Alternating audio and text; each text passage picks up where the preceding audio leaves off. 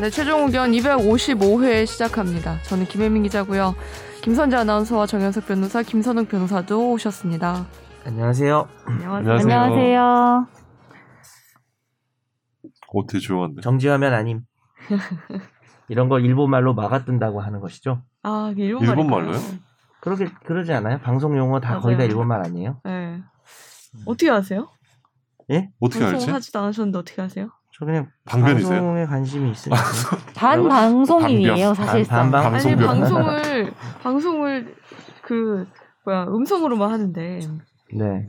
마가 뜨든 안 뜨든 음, 이거 음성 하도 최종 의견에 마가 많이 떠서. 안 근데 해요. 마가 더, 더 중요할걸요? 어? 오디오로만 나가는 방송이 네. 라디오에서도 5초 이상 정적이 흐르면은 방송 사고. 방송 사고란 걸 어디서 들어서 여기- 아, 맞아 맞아 맞아. 생방송이 아니잖아 근데 아 그래서 근데 10초 아 10초인가? 아무튼 생방송이 막 예, 아닌데 어. 차피 자르면 되는데 예전에 어떤 말을 어떻게 PD는 하시는지 마- 마가 뭐 뜨면 다 자르더라고. 아 그렇죠 뭔가 PD마다 자기 성격에 따라 다르다. 막 철저하게 자른 사람이 있고 음. 그냥 뭐 자연스럽게 냅두는 사람도 아 우리 있고. 방송도 음. 맞아 오늘 우리 짜- 그랬었어. 오늘 자르나 안 자르나 보자. 아 오늘 못 자르겠구나. 마에 대해서 이렇게 말 얘기했더니 지금까지 다 잘리는 거 아니야? 우리 통편지. PD님만 바라봐요. 또 떴네요. 근데 다들, 오늘 할 얘기 없나 다들 봐요. 아, 네. 할 얘기 없나 봐요? 너무 너무 추, 빨빨 나갈까요? 예, 뭐 너무 네. 추워졌어요. 이런 말 할 수도 있는데요. 아니, 너무 매주 내가 날씨 얘기하고 옷 얘기하고 어. 이제 이제는 다른 얘기 좀 합시다 방송 준비를 너무 안 해오는 거 아니에요, 우리? 잡담도 저번 주에- 준비해 와야죠. 저번 주에 흰머리 얘기도 했잖아요. 준비해 또 오는 거 약간 다른 아니잖아. 얘기도 했잖아요. 너 그런 잡담도 기억을 뭐 하냐? 하고 지내셨어요? 맨날 하는 질문이 너무 비슷해 선제 라이브 한 세븐까지 올라온 것 같은데 한지 좀 됐어요. 그 작년까지 했고 선제 라이브만 이제 거의 올라오는 것 같은데 다른 건 안 하시고 라이브가 재밌나요? 네. 확실히? 다 안 해요 요즘에는. 어 왜 안 요즘 해요? 안 해요? 여러 가지 뭐 생각을 하고 있습니다. 신년을 맞아서 아 그래? 음, 네, 재정비의 시간을 갖고 있습니다. 재정비. 네. 그렇군요. 요새 저는 베이킹 하려고요. 베이킹. 베이킹? 네. 음. 오븐에다가 아. 집에서. 아, 주로 아 벌써 해요? 벌써 해요? 아, 게- 샀어요. 재료만. 만드는 게 좀 아. 있나요? 뭐 그 저울도 사고 막 밀가루 사고 했는데 아. 엄청 재료가 많더라고요. 베이킹이. 아, 저울도 어. 사야 되는구나. 네, 아, 저울 그래서- 사야지. 오븐은 있었고. 혹시 뭐 저울은 양팔 저울인가요? 아니요. 아니. 전자 저울이요. 아, 양팔 선제 저울. 저울. 일렉트로닉. 양팔 저울은 쓸 데가 없네. 왜냐면은 그람 그람 이렇게 단위로 양팔로 써야 할 수도 되거든요. 네? 아. 그람 단위로 재야 되니까 막 0.1g 막 이런 식이니까 음. 네. 전자 일렉트로닉 씁니다. 정의의 여신도 저울을 들고 있죠. 네. 그쵸, 눈에 이렇게. 눈에 양팔 아래, 저울인가요? 아, 아, 아, 아, 양팔 저울이죠, 그게? 그야말로. 눈에 이거 가리고 들고 있는 거 맞죠? 네. 그치, 눈에 그쵸. 가리잖아. 맨날 드라마에 나오잖아요 그러니까 칼 들고 이렇게. 넌 눈 좀 가려. 그럼 저요? 아직은 베이킹을 해본 건 하고 있어. 없어요? 어 이제 하려고요. 이제 오늘 재료가 다 도착을 해가지고 아. 이제 시작을 해볼까 합니다. 그럼 무슨 빵부터 만드나요? 처음엔 뭐 그러니까. 아니, 스콘 도전합니다. 스콘. 아 스콘. 네. 음. 그럼 다음 주에 스콘 먹는 거예요 저희? 그게 그러니까. 가능할지 모르겠어요. 주고 싶은데 저희가 실시간 판매를 아, 할 수도 맛평 있어요. 실시간 맛평가해 드립니다. 제가 그 제 동생한테도 만들면 주겠다 했더니 실패하면 주지 말래요. 아 어, 저희도 네, 실패한 거는 주지 말래요. 같은 심정 처음 만들었을 때입니다. 많이 어, 나오는 그냥 가장 정성으로 먹어줄 수 없다고. 가장 흔하고 후한 평가가 음. 네. 어, 맛은 있는데 스콘은 아닌 것 같아 뭐 아. 이런 거 있잖아요. 다른 빵이라고 해봐 뭐 약간 이런 평가 들을 수 있습니다. 처음 보는 빵이다. 아. 그러니까 맛은 있는 데가 어디예요? 되게 중요한 겁니다. 그러니까, 그렇긴 맛은 하죠, 있는데 사실. 이게 그럼 이제 만든 사람도 어 나도 그렇게 한 거야 이렇게 넘어갈 수 있으니까. 아무튼 아유, 전 기대가 그런 되네. 계획이 있어요. 어, 네. 네. 음, 이게 미래에 대한 희망이나 계획이 있어야 사람이 사, 살맛이 나는 것 같아요. 그러니까. 그렇구나. 난 미래에 대한 계획이나 희망을 가져 갖고 살아본 적이 음. 사실 없어요. 어, 정말이에요? 저는 되게 현재주의자라서 현재주의자라고. 근데 제일 열심히 살아. 네, 그렇긴 한데 난 이해가 약간 안 되네. 지금을 즐기는 좌우명을 가지고 있어가지고 아. 못 즐기잖아요, 지금. 지금- 네 뭐라고요? 못 즐기고 네, 뭐, 살잖아. 내가 너 우리 집에 방송한 지 CCTV 2년 달았어? 넘게 봤는데 그걸 즐겨본 적이 없는 너 거 우리 집에 CCTV 달았냐고. 너 어떻게 사생활 침해야? 아니 너 그 다 알고 있어? 본인이 다 말씀하시니까 그냥 오늘의 고통을 받아들이면 사는 거 아닐까요? 아. 오늘을 즐기는 게 아, 아니고. 고통을 즐기는 아니, 뭐 거구나. 그때 그때 재밌는데 요즘 뭐 즐기는 거 즐기려고 벌려놓은 일들이 너무 네. 커져서 어, 고통스러운 단계에 이른 거지. 음, 사실 뭐 광희도 제가 너, 무 좋아해서 한 일이라 네. 그러니까 그렇죠. 전 좋아하는 일 쫓아가거든요. 아, 그런 성격이라. 막 크게 계획을 잡진 않아도 작은 음. 거는 그러니까 앞을 잘 아, 내다보고 네. 뭐 계획이 없어서 그냥 막 달리는 스타일이라. 우리 선욱 책을 만든다든가 변호사는 5년 뒤에 계획이 어떻게 되나요? 뭐 50살 되는 5년 건가요? 뒤에는 일단 변호사를 안 하는 게 일단 계획인데요. 아 진짜요? 네. 어. 일단 아, 여기 빨리 응원합니다. 떠야지. 에? 뭐라고? 응원합니다. 클라이언트 끊기는 소리 그리고 들리네요. 뭐, 하, 뭐 하고 네? 싶으신데요? 와 지금 생각 중이에요. 근데 요새는 뭐 근데 뭐가 뭐 투자를 해야 되나 뭐 이렇게 아. 근데 돈이 없어가지고 자동차 정비소 하나 차려보세요. 아 자동차 정비는 이제 네. 사실 이제 전기차 시대가 되면서 아, 사양사업이 될 거라는 나를 왜 다시 또 레드 오션으로 밀어넣으려고 드디어 찾았는데 하는 다 거야? 어? 전기차야. 지금도 충분히 레드 오션이거든. 어, 네, 어쨌든 그렇습니다 지금. 네.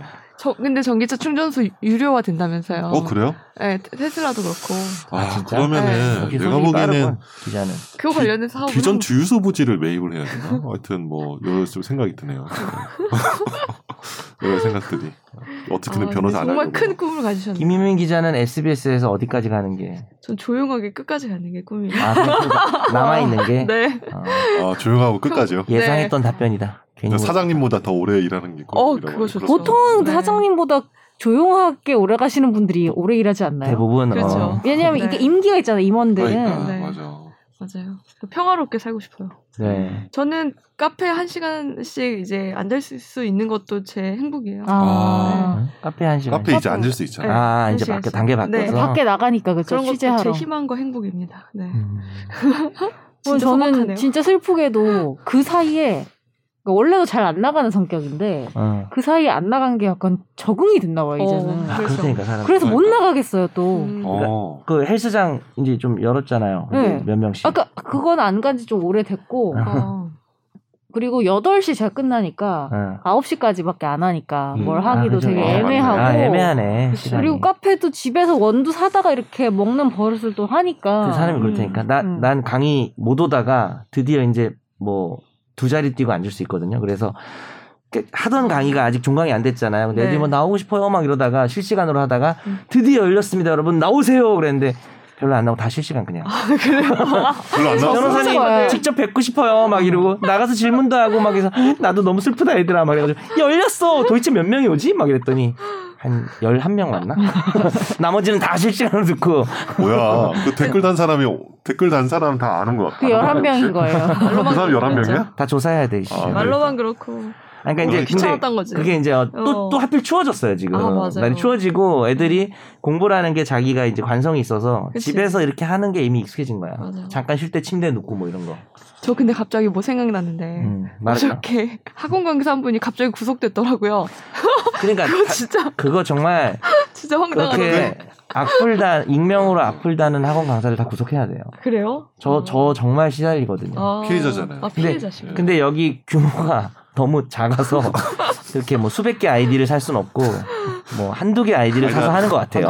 아니 거기 정말 조직적이던데요. 막 필리핀에 아, 비교가 안 되지 댓글을 우리하고. 보내가지고 그러니까. 필리핀에서 와. 댓글을 달고 막 우리는 뭐 너무 작아서 약간 제 악플 달다가도 다른 사람들이 약간 귀찮아져서 하다가 안 하는 뭐 약간 그런 상황인 것 아, 같아요. 그러니까 뭐 사무실 옆자리에서 뭐, 아, 뭐 이렇게 댓글 달고 있고 막 여기 너무 뭐 바닥이 좁아서 뭐 진짜 없을 너 이 것 업계랑 같은데. 관련 없는데 내 악플 다는 놈 아니야 혹시? 아 저요? 어, 아, 너한테 저는 떨어지는 것도 뭐 없어. 그런 거 악플 달아본 적이 없습니다 살면서 저게 그쵸, 겉- 맞아. 겉만 번지를 한 사람들이 더 악플 많이 이게 달아. 네이버 네이버 아, 뒤져봐. 그것도 네. 던지잖아요. 점지 않고 이런. 어? 점잖지 않습니다 네. 운전대형 잡으면 서 인격이 바뀌죠 아 그래요? 예. 갑자기 자기 고백을 그렇지 하시네. 않죠. 네, 우리가 생각보다 재밌게 근황 토크를 했네요. 그 댓글 코너를 할 건데요. 네. 이거는 순전히 저희 네. 김 여사님 마음대로 내가 하고 싶은 거만 네, 읽겠습니다. 읽고 싶은 댓글만 네. 읽어주세요. 이제부터 네, 다 읽지 않습니다 네. 네, 이분은 한번 제가 읽기로 했습니다 네, 동종업계에 계셔가지고 네, 템레인님 달아있습니다 네, 전 앞자리가 4로 바뀌었습니다. 요새 사이트 접속해서 마이 페이지 보면 40대라고 나오는데 아. 깜짝깜짝 놀라요. 쓰리겠네 마음이. 그렇죠. 근데 뭐 별거 없습니다. 네. 이러다 챗봇은 저도 체험해봤는데 축구 좋아한다고 하더니 제라드도 모른다고 해서 추갈못이라 놀렸거든요. 근데 정색하길래 차단했습니다. 어. AI랑 싸우신 거. 이제 싸우지 네, 않으시기를 제가 간만에 또 웃겨주시네. 아무리 AI, AI라지만 내 나이 딱 절반인 애에게 제라드, 월스, 템- 램파드 이런 거나 물어보고 정색하는 저를 보면서 현타 진하게 오더군요. 기술의 양심과 도덕이 담보된다면 참 좋겠지만 기술은 기술일 뿐입니다. 그걸 사용하는 사람들의 몫이죠. 모든 기술엔 백도어와 허점이 있기 마련입니다. 악용하는 사람들을 엄히 처벌하는 것, 나아가 그 악용을 사전에 예방할 수 있는 시스템과 교육이 선행되어야 하겠죠. 라고 네. 어, 아주 근데 교훈적인. 확인해 보셨네요. 저는 아예 몰랐는데 기사 나오기 전까지. 우리 예상대로 사자였어. 음, 아, 그쵸? 사자? 아, 사자 사기꾼 말고 아, 네. 앞자리가 사자였어. 네. 다음 제가 호아재기. 읽을까요? 네. 호아재기님이 오랜만에 왔어요. 여전히 좋은 방송 감사드립니다. 개인적으로 이루다 문제를 굉장히 흥미롭게 바라보고 있는데 일단 20대 여성 한정으로만 출시된 게 가장 큰 문제인데 여러 가지 버전을 만들어서 서비스하면 해결될 문제라고 봅니다. 제 개인적인 관점이지만 더 큰 문제는 AI에서 각자 자기가 추구하는 가치만 보고자 한다는 겁니다. AI의 정치적 올바름과 페미니즘을 주입해서 올바른 대답만 하게 하자는 분위기인데 이게 사전이나 교과서 같은 깡통이지 무슨 AI일까요? 음. 저도 영화 허를 굉장히 인상 깊게 봤는데 6, 7년 전인데도 이미 AI와의 연인 관계, 성관계까지 묘사합니다. 현실에서도 상호 동의하에 이루어지는 것이 있고 나쁜 게 아니라 개취의 영역이라고 봅니다. 유럽은 포르노 배우들이 직접 나와서 포르노는 포르노일 뿐 현실은 동의하에 성관계를 하는 거다라는 청소년 캠페인을 공중파에서 광고하고 공론화시킵니다. 즐길 권리와 책임을 동시에 가르치는 건데요. 한국은 포르노부터 리얼돌, 이루다 논란까지 여성계에서 하는 말이 잘못된 여성 혐오를 하는 남자들이 실제 여성들에게 저지를 수 있다. 모든 논란을 납작하고 수준 낮은 얘기로 만들어 버리는 것 같습니다. 조만간에 영화에나 나올 법한 리얼돌 플러스 AI가 합쳐진 제품도 나올 건데 미래 기술들이 수준 낮은 납작한 논란이 될 것 같아서 짜증이 몰려옵니다. 음. 음. 근데 이게 그때 리얼돌 네. 그쵸? 아 제가 얘기했던 것 같아요. 그러니까 음, 이렇게 뭐 대체 욕구를 해소해서 실제로는 안 그런다는 주장과 음, 오히려 이걸 사용함으로써 더 실제로도 그럴 그럴 수 수 있다. 있다라는 주장이 음. 있다. 근데 이게 뭔가 궁금한 게 어떤 실증적인 연구 결과 같은 게 있나요? 나 음. 그게 제일 궁금해. 그렇지 않지 않을까요? 이게 뭐, 그러니까 뭐 가령 뭐 성범죄자가 잡혔어. 근데 음. 그 사람 하드를 뒤져보니까 뭐 되게 과학적인 뭐 그런 게 나와. 근데 꼭 그렇다고 해서 그것이 이제 그 사람의 어떤 성범죄에 대해서 강화를 했다거나 그게 뭐 잘 모르겠어요. 그러니까 근- 뭔가 뭐좀더 리얼로까지는 약간- 아직은 어, 어. 없을 것 어, 같고 어. 동영상은 있을 것 같아요. 연구가 그렇죠. 그렇죠. 지난번에 있을 우리 것 같아요. 했었을 충분히 그죠. 때도 그런 연구 결과가 네. 있었던 것 같아요. 음. 그러니까 그 어렵더라고. 난 사실 그 네. 문제 나오면 잘 모르겠어 답을. 그 예를 어. 들어서 지금은 코로나로 음. 돌아가셨지만 김기덕 감독 아, 영화 같은 그쵸. 거 있잖아요. 상당히 여성 혐오적인 요소가 많죠. 음. 근데 이제 그걸 우리 비판을 하잖아요. 음, 그러니까 사실 영화를 만드는 것도 자유고 음, 또 거기에 여혐이나 여러 가지 요소, 뭐, 뭐, 아니면 뭐 장애인을 차별하는 요소가 음. 들어있어. 그러니까 뭐 박하사탕도 사실 논란이 많잖아요. 아, 박하사탕. 박하사탕, 박하사탕 말고 뭐지? 그, 오아시스인가? 나쁜 음. 남자. 오아시스지. 네. 어, 오아시스. 아, 그러니까 그건 이제 김기덕 거고 또 이창동의 오아시스도 어. 논란이 있어요. 네. 음. 그게 장애인을 오히려 바라보는 시각 개선할 수도 있지만 네. 그 장애인에 대한 성폭력 아니냐. 음. 영화 뭐 비판도 자유롭긴 하- 자유롭다고 봐야 되긴 하는데 이제 그 영화가 어떤 영향을 미치냐에 대해서는 참 어려운 것 같아요. 음. 그게 이제 그런 영화가 있음으로 인해서 음, 사회가 과연 나빠지는 건가? 음, 음. 뭐 저는 약간은 부정적으로는 보거든요. 영화가 뭐 어떻게 나오더라도 음, 뭐 청소년에 대한 그 영, 상영 제한과는 별도로 음, 뭐 그 영화가 뭐 성인에게 미치는 영향이란 게 과연 그렇게 있는가라고 음. 생각을 하는데 또 이제 나쁜 영화를 보면 또 아, 이 감독 쓰레기네 막 이런 생각도 또 들고 아, 뭐 음. 저는 나쁜 약간 영화는 모르겠어. 만들어지는 것 자체가 음. 나쁜 영화든 그 김기덕 음. 감독은 김기덕 감독의 영화는 제작 과정. 아 과정은 제작 그건 과정이 별개지. 문제가 됐어요. 음. 그러니까. 그치 그 과정은 뭐 뭐 아직까지 뭐 어떻게 판결이 나오진 않았지만 그 사실대로면 명백한 뭐 심각한 네. 성범죄죠. 음. 사실 근데 이제 근데 그 그런 것도 그것도 이제 어려운 거야. 그건 이제 당연히 처벌할 대상인데 또 그런 게 자체가? 있다고 해서 또 영화가 음, 또 뭐 네. 그런 영화 이제 안 볼 수 있지 우리가 불매 음. 운동을 할 수는 있는데 영화가 주는 영향력을 난 말한 거고 그 내용이 음. 그래. 그게 좀 그리고- 어려워. 하나 더 말씀드릴 건 그 야동에서도 미성년자 물은 저기 뭐 유통 못하게 돼 있잖아요. 그쵸. 네, 마청법에 그래서- 뭐 그쵸. 조금 마청법 그거는- 조금씩 개정되긴 했죠. 뭐 명백하게 음.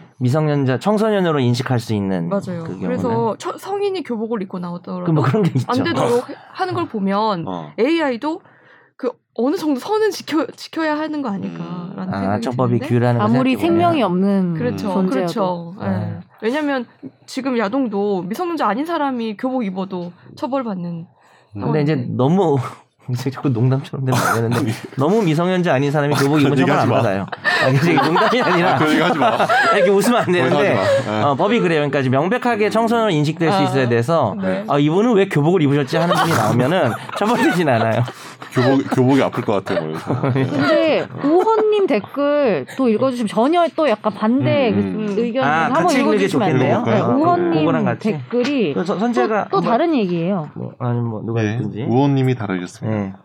저는 AI를 막대한다는 것 그 자체로 문제라기보단 음. 반격할 수 없는 존재를 향한 폭력이 문제가 된다고 생각합니다. 분명 지금은 AI를 향한 폭력이지만 그게 반복되다 보면 나중에는 뭐 실제 여성을 향할 수도 있지 않을까 싶네요. 딱 차라리 음. AI를 통해 그런 욕구를 해소하는 것이 낫지 않냐는 주장도 물론 일리는 있지만 문명화된 인간이라면 그런 악한 욕구 정도는 억누를 수 있어야 하는 게 아닌가 하는 생각이 드네요. 뭐 물론 모두 제 개인적인 의견일 뿐입니다. 저는 딱히 오디오 클립으로 갈아탄 건 아니고 방송은 팟빵으로 다운로드해서 학원 왔다 갔다 하며 듣고 댓글만 오디오 클립에 남기고 아, 있어요. TMI시네요. 여기가 좋아요가 더 잘 달리더라고요. 아 그래? 이거 어. 보고 좋아요 누르 누름. 음, 그렇구나. 음, 좋아요 좀 빠짐없이 눌러줘요. 저 이런 의견을 달아주셨네요. 네. 음, 근데 또 이게 다른 보니까 음. 의견이요. AI에 관련된 이게 어쨌든 사람의 어떤 윤리 기준도 사실 되게 모호하고 음. 뭐 이렇게 뭐 그때 말한 것처럼 정부에서 만든 기준이 있긴 하지만 음. 네. 일단 법적 기준은 아예 없지 않아요. 네. 없죠. 그 사실 이거 윤리 기준에 대한 논의가 되면서 이제 법의 영역으로 또 언젠가 또 차, 가긴 가요. 라리 예술 작품에 네. 대해서는 법적 기준이 있는데 그쵸. AI는 없는 거죠. 근데 네. 제가 아까 잠깐 예술 작품 얘기를 했지만 더 더 무거운 문제인 것, 같- 더 중요한 문제인 것 같아요. 음. 그러니까 예술 작품은 좀 관대할 수도 있다고 보는데 음. AI는 이제 더 이상 우리가 가볍게 볼 수 없는 음. 컨텐츠인 것 같거든요. 그쵸. 앞으로 그것들이 더 많이 실생활을 음. 지배할 수 있고 음. 그래서 음. 여기서는 뭐 저는 원님 댓글 의견 쪽에 좀 가깝지 않나 뭐 음. 호호 아재기님보다 근데 네. 이제 호호 아- 아재기님의 감정도 당연히 충분히 공감은 됩니다 무슨 말씀인지 저는 막 그 지난번 방송 이후로 AI 막 또 음. 생각나서 영화 허 OST 다시 막 들어보고 막 이랬거든요. 어. 근데 영화를 보진 않고 OST를 아, 들으면 블랙미러 아세요? 블랙미러 음, 음. 알아요. 드라마에도 약간 넷플릭스인가? 네, 네. 미래 그렇죠. 넷플릭스. 시대 얘기를 그리잖아요. 그쵸. 근데 그런 거 보면서 만약에 AI가 여튼간에 물 아까 뭐 리얼돌 플러스 AI라고 하는데 어떤 물성이 있는 것과 거기에 AI를 넣어서 음. 사실상 우리 영화에서 봤던 로봇이나 음. 약간 인간 비스무리하게 사실 기능을 하게 될 수도 있잖아요. 그렇죠. 근데 그랬을 때 예를 들면 AI가 막 학습을 해가지고 음. 사람을 죽여 아, 예를 들면 그치. 어. 네, 꼭 그러면 AI가 살인자가 되는 건지 개발자가 살인자가 되는 건지 음. 아니면은 뭐 주인 음. 그런 이 법적 살인- 이슈도 뭐 생기는 그런 거죠. 것도 막 약간 생각해 보게 뭐 되더라고요. 형법상 뭐 교사범인 건지 음. 아니, 이게 형법에 이제 간접정범이라는 게 있죠. 음. 개를 사주해가지고 사람을 음. 죽이면 그게 살인죄가 되거든요. 그럼 걔는 뭐 간접정범으로. 폐기를 해야 되는 건지 고쳐 써야 되는 건지 그러니까 약간 여러 가지 음, 생각이 들더라고요. 그치. 음. 그런 것도 이제 AI가 계속 계속 나오면 그러니까 어, 어떻게 법 법으로라도 규정해야 될 부분이 될 수도 있겠네요. 음. 어쨌든 규제를 해야 됩니다. 그러니까 음. 뭐 음. 무조건 뭐 나쁘게 이렇게 딱딱하게 가자는 게 아니라 경직되게 음. 가자는 건 아닌데 규제가 지금 없는 거는 음, 문제이니까. 네, 그렇죠. 김미진님 댓글도 가- 빨리 네, 읽어주실까요? 그럴까요? 네. 네, 김미진 님이 달아주셨습니다. 좀 다른 이야기인데요. 코로나 영업 제한 마트 9시까지는 에바입니다. 이건 뭐 워낙 전문 용어라. 직장인들 퇴근해서 집 근처 마트 장 보려면 그 시간에 동네 사람들 다 모이는데요. 사람들 몰려서 오히려 코로나가 더 퍼지겠어요. 마트는 시간 제한 좀 하지 말았으면 좋겠어요. 음, 그럴 수도 있겠네요. 이 얘기가 마트는 사람 정말 몰려. 몰리고. 많더라고요. 응? 이 민원이 이 어. 제보가 정말 많아요. 아 제가 어제 음. 사실 저 뭐 지인들 두 명이랑 모임을 하고 저녁에 진짜 음식 넣을 때만 이렇게 마스크 내리고 이렇게 네. 먹었는데 여덟 시 반에 지하철 탔는데 8시 반 지하철이 만석이 아. 그러니까, 막- 그러니까 이미 다 만취한 사람들로 아, 가득 차는 이른 시간에 그러니까- 취해서 그러니까 이미 이른 시간에 달려가지고 아, 그렇겠네. 9시 전까지 그렇구나. 다 아. 달리고 지하철 타고 약간 좀 그래서 지하철 그 배차 간격 그 맞아요. 네, 이거 하는 것도 약간 좀 문제가 있는 것 같아요 왜냐면 그러면 늘어져. 더 사람들이 더 몰려 있거든요. 음. 맞아요. 지하철 더 많이 타니까. 그래서 이게 좀, 좀 내다보면서 좀 이렇게 조정을 해야 되지 않을까. 좀 그런 생각이 음. 좀 오히려 들어요. 8시에서 그때가- 10시 사이는 음, 음. 늘려줘야 돼요. 그러니까 네. 그때가 오히려. 음.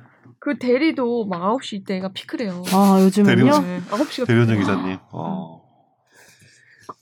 네, 소중한 댓글 감사드리고요. 네. 자, 어, 청취자의 법률 사연을 진단해 드립니다. 날로 먹는 청사진 코너입니다.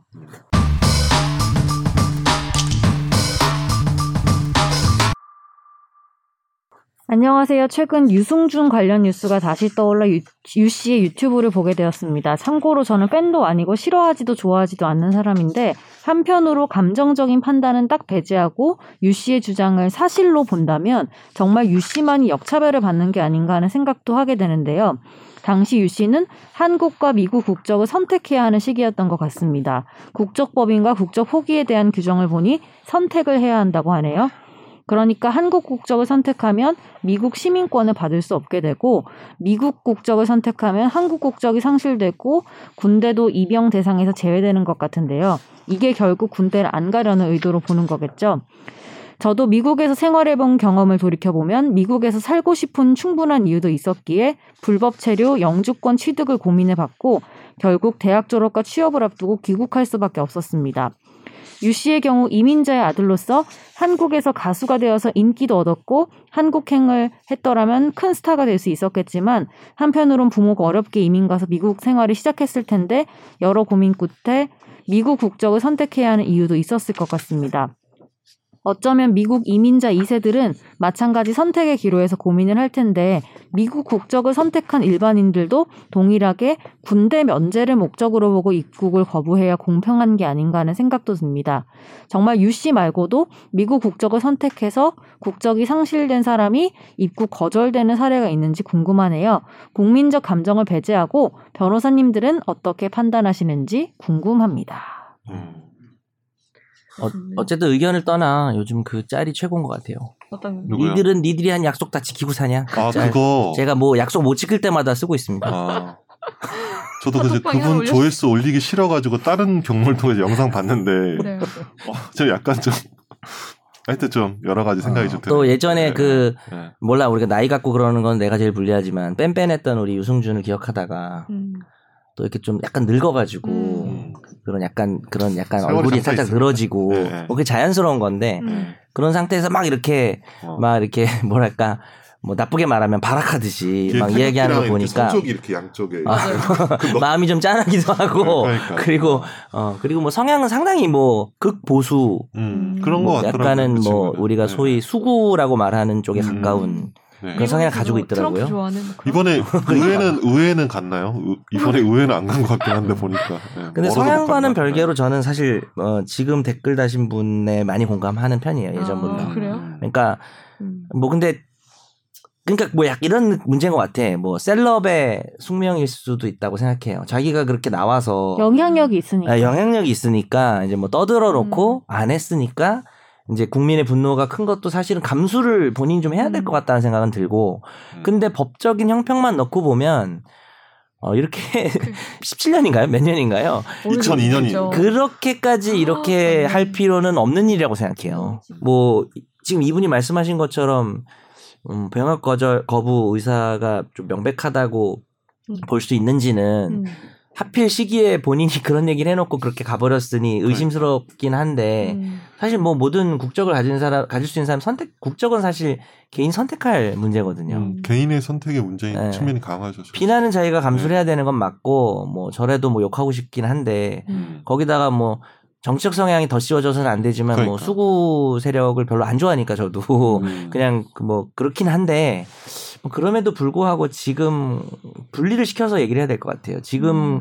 이루어지고 있는 내용들은 국가에서 이제 유승준을 취급 대하는 음. 태도는 형평은 좀 이른 게 아닌가. 좀 아, 과도하지 근데 않나라고 생각. 찾아보니까 결국 관광 비자도 안 된다고 돼 있네. 아 요 그래요. 그러니까 이게 왜냐면 사실 아예 그 그러면은 해보니까 뭐 어, 법무부- 아예 그러면- 그럼 더 그런 거죠. 제가 사실. 그때 뭐지 유승준 그때 이제 영상 보고 나서 음. 열심히 이제 유승준과 관련된 옛날 기사를부터 쫙 봤는데 근데 그 당시에는 제가 고시 공부를 하고 있을 때라 가지고 어제 저어 먹고 살기 힘드니까 이제 승준이 얼마나 그렇게 힘들고 사는지 뭐 관심이 없었거든요 진짜로 네. 근데 이제 그때 쭉 기사를 보니까 2002년도에 이제 법무부 장관이 입국 입국을 음. 금지하는 결정을 하고 네. 그 이후로 이제 영사관에서 비자를 발급을 안 해주는 거예요. 그러니까 입국 금지가 이미 법무부 장관의 결정이 됐으니까 음. 음. 우리 영사 단계에서는 너한테 비자를 발급을 해줄 수가 없다. 음. 그거까지 제외동포 합쳐진 거죠. 그 F4 비자인가 그런데 네네. 이게 우리나라 조선족 분들 많이 오시는 그 비자거든요. 음. 그거를 못 해준다라고 해가지고 이제 대법원까지 갔다가 음. 대법원에서는 어떻게 했냐면은 입국 금지 결정을 이유로 해서 비자 발급을 거부하는 건 그건 안 된다. 위법하다. 그건 안 된다. 안 된다. 이유로 삼을 수 없다는 어. 거지. 그렇죠. 근데 이제 입국 금지 결정에 대해서는 제가 알기로 유승준 씨가 소송을 안 하시 안 한 걸로 제가 음. 알고 있거든요. 2002년도에 그때 하고 나서 음. 미국 떠나고 나서는 음. 지금은 기간은 지났다고 봐야 되나? 그렇죠. 근데 이제 만약에 그 그 입국 금지 결정이 만약 무효라고 본다. 무효 확인이면 언제라도 할 수 있는. 뭐 무효라면은 뭐 20년 지나도 할 수 있으니까. 근데 그게 뭐 네. 무효까지 나오겠어요.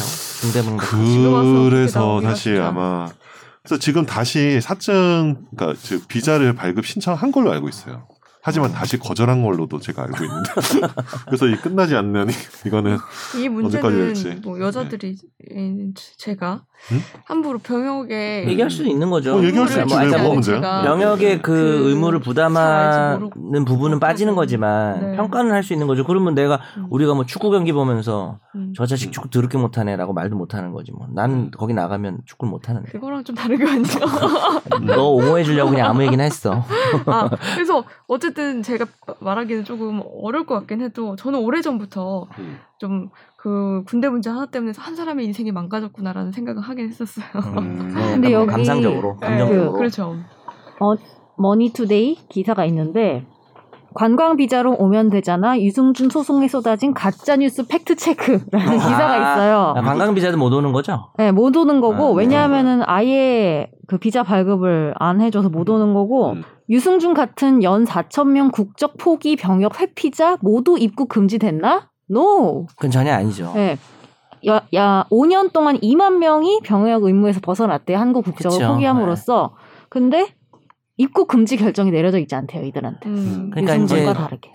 이게 약간 유승준을 대하는 그 분노하는 것들도 오해, 이해는 되지만 음. 국가가 유승준을 대하거나 사람들이 음. 그거에 동조하는 태도를 보면 어, 저 어, 우리가 새끼란 말은 삑 되나요? 저 네. 새끼는 좀 맞아야 돼. 약간 어. 이런 느낌이 좀 들어요. 저는 음. 좀 주워 박아야 돼. 몇 대 음. 맞아야 돼. 이런 느낌이 들어서 그거는 뭐 말할 수는 있어요. 우리도 그런 얘기 하잖아요. 음. 나쁜 놈 보면 근데 법은 법에 관련 법률적인 시각은 아닌 거죠. 음. 감정적인 얘기들인 거라서 사실은 댓글에는 상당히 공감을 합니다. 음. 이 댓글이 아니라 뭐지 사연? 사연에 네 이걸 사연으로 보낸 이유도 있을 것 같아요.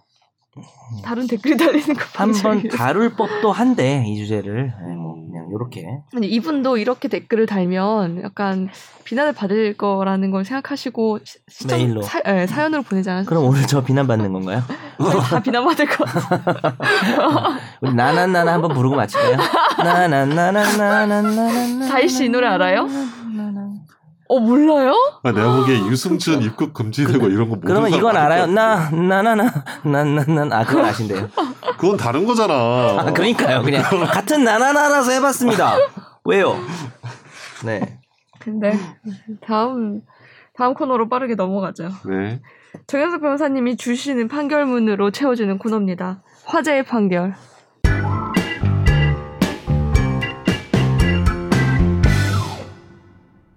첫 번째 판결문 읽어주세요. 최 씨는 지난해 8월 경남 김해시의 한 도로에서 무면허 혈중 알코올 농도 0.134%의 만취 상태로 운전을 하다가 음주 단속에 적발됐습니다. 이미 처벌 전력이 있었던 최 씨는 단속 경찰관에게 동생의 운전 면허증을 자신의 것처럼 제시했고 경찰관은 음주운전 단속 결과 통보에 동생에 대한 음주운전 단속 내용을 입력하고 최 씨에게 전자 서명을 할 것을 요구했고요. 최 씨는 서명란에 자신이나 동생의 이름이 아니라 선 형태의 사인을 했습니다. 그리고 운전자 정황 진술 보고서에도 의견 진술란에 선처를 바란다는 내용의 글을 적고 아래에 동생의 이름을 적어서 건넸는데요. 재판에서는 음주운전 단속 결과 통보 운전자 서명란에 타인의 기명 없이 의미를 알 수 없는 부호를 쓴 경우에도 사서명 위조 및 위조 사서명 행사죄가 성립하는지 여부가 쟁점이 됐습니다. 그리고 최근 대법원은 도로교통법 위반 혐의로 기소된 최 씨에게 징역 1년 4개월을 선고한 원심을 확정했습니다. 음. 이거는 마땅히 상식적인 판결인 것 같은데요. 만약에 동생 이름 대, 됐고 음. 네. 서명을 선으로 했, 다가 이게 만약에 위조죄가 성립이 안 되면 앞으로 다 이렇게 하겠죠. 별표 그리고 막 네모 그리고 동그라미 하트 그리고 네. 이게 그러니까 서명, 사서명, 사, 뭐 사서명 위조라는 게 이제 우리 서명이라고 하면은 그러니까 사- 소위 사인이잖아요. 네. 근데 이게 보니까 우리 사인할 때 이제 식당에서 급할 때는 그냥 뭐 동그라미 그리고 음. 나가기도 하고 막 그런데 거기에 이제 이제 이 정도 되는 서류에다가 이름이랑 네. 그 서명 없이 그냥 아무것도 안 적고 음. 동그라미 뭐 이런 거 뭐 의미 없는 음. 거 적고 나가는 거 정도도 사서명 위조로 볼 수 있냐. 음. 근데 여기서는 어쨌든 인정을 왜냐 음. 전체적으로 문서 전체로 봤을 때 동생의 서명을 위조했다는 것이 그렇죠. 외관상 보일 수 있기 때문에 음. 뭐 좀 뭐 법리적으로 제가 보기엔 맞는 것 같아요. 음. 네. 네. 어쨌든 동생도 골로 가시고 형도 골로 가시고 왜 그럼 동생도 동생이에요? 처벌받아요? 동생 아저 동 아 알지 알지 동생이 처음에 어떻게 됐지? 동생은 이제 그냥 망신을 처벌 망신을 대신. 당한 거죠. 예. 그래서 동생이 동생이 뭐 동생이 망신. 여기 협조한 건 아닌 아니 사건인 근데 것 동생이랑 짜고 한 건 아니에요. 동생 몰랐던 거 아니야? 네, 그렇겠지. 같아요. 몰랐을 것 같아요. 어 그러니까 선욱이도 지금 아직 모르는 것 같아요. 제가 한 거. 저요? 네, 저 뭘요? 너 뭐 날아갈 거야. 뭘요? 그래서 한번 뭐? 아니 얼마 전에 그 다른 뉴스에 보니까 좀 다른 얘기이긴 한데 노숙자들 신원을 막 음. 알고 봤더니 그걸 뭘 많이 해놓고 막 이러더라고요. 아니, 그걸로 네, 그쵸. 대출 받아놓고 막 음. 그러죠. 그거 뭐 영화에도 나오잖아요. 노 아니, 사실- 노숙자 항상 그 신분 빌려가지고 하는 음. 거 이것저것. 이거 판결문 내용이 되게 재밌네요. 네, 그거 재밌어서 해봤어요. 네. 다음 거 해주세요. 네, 회사 경영자 A씨는 대출금 만기 연장 등을 위해서 회계 담당 실무자에게 수년 동안 재무제표를 허위로 작성 공시할 것을 지시한 혐의로 재판에 넘겨졌습니다. 1, 2심은 이 혐의를 유죄로 판단해서 징역 1년 6개월을 선고했는데 A씨의 변호인이 2020년 항소심 2회 공판 기일에서 증거조사가 종료되자 재판장에게 피고인 신문을 원한다는 의사를 표시했습니다.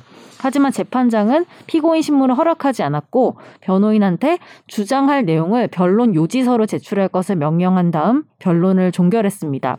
이후 항소심 재판부는 3회 공판 기일을 열고 판결을 선고했는데요. 대법원에서는 항소심 재판부가 변호인의 피고인 신문 요청을 허락하지 않고 판결을 선고한 게 위법한지 여부가 쟁점이 됐습니다. 대법원은 변호인의 피고인 신문권은 변호인의 형사소송법상 권리라고 판단해서 A씨에게 징역 1년 6개월을 선고한 원심을 파기하고 사건을 전주지법으로 돌려보냈습니다. 그렇죠.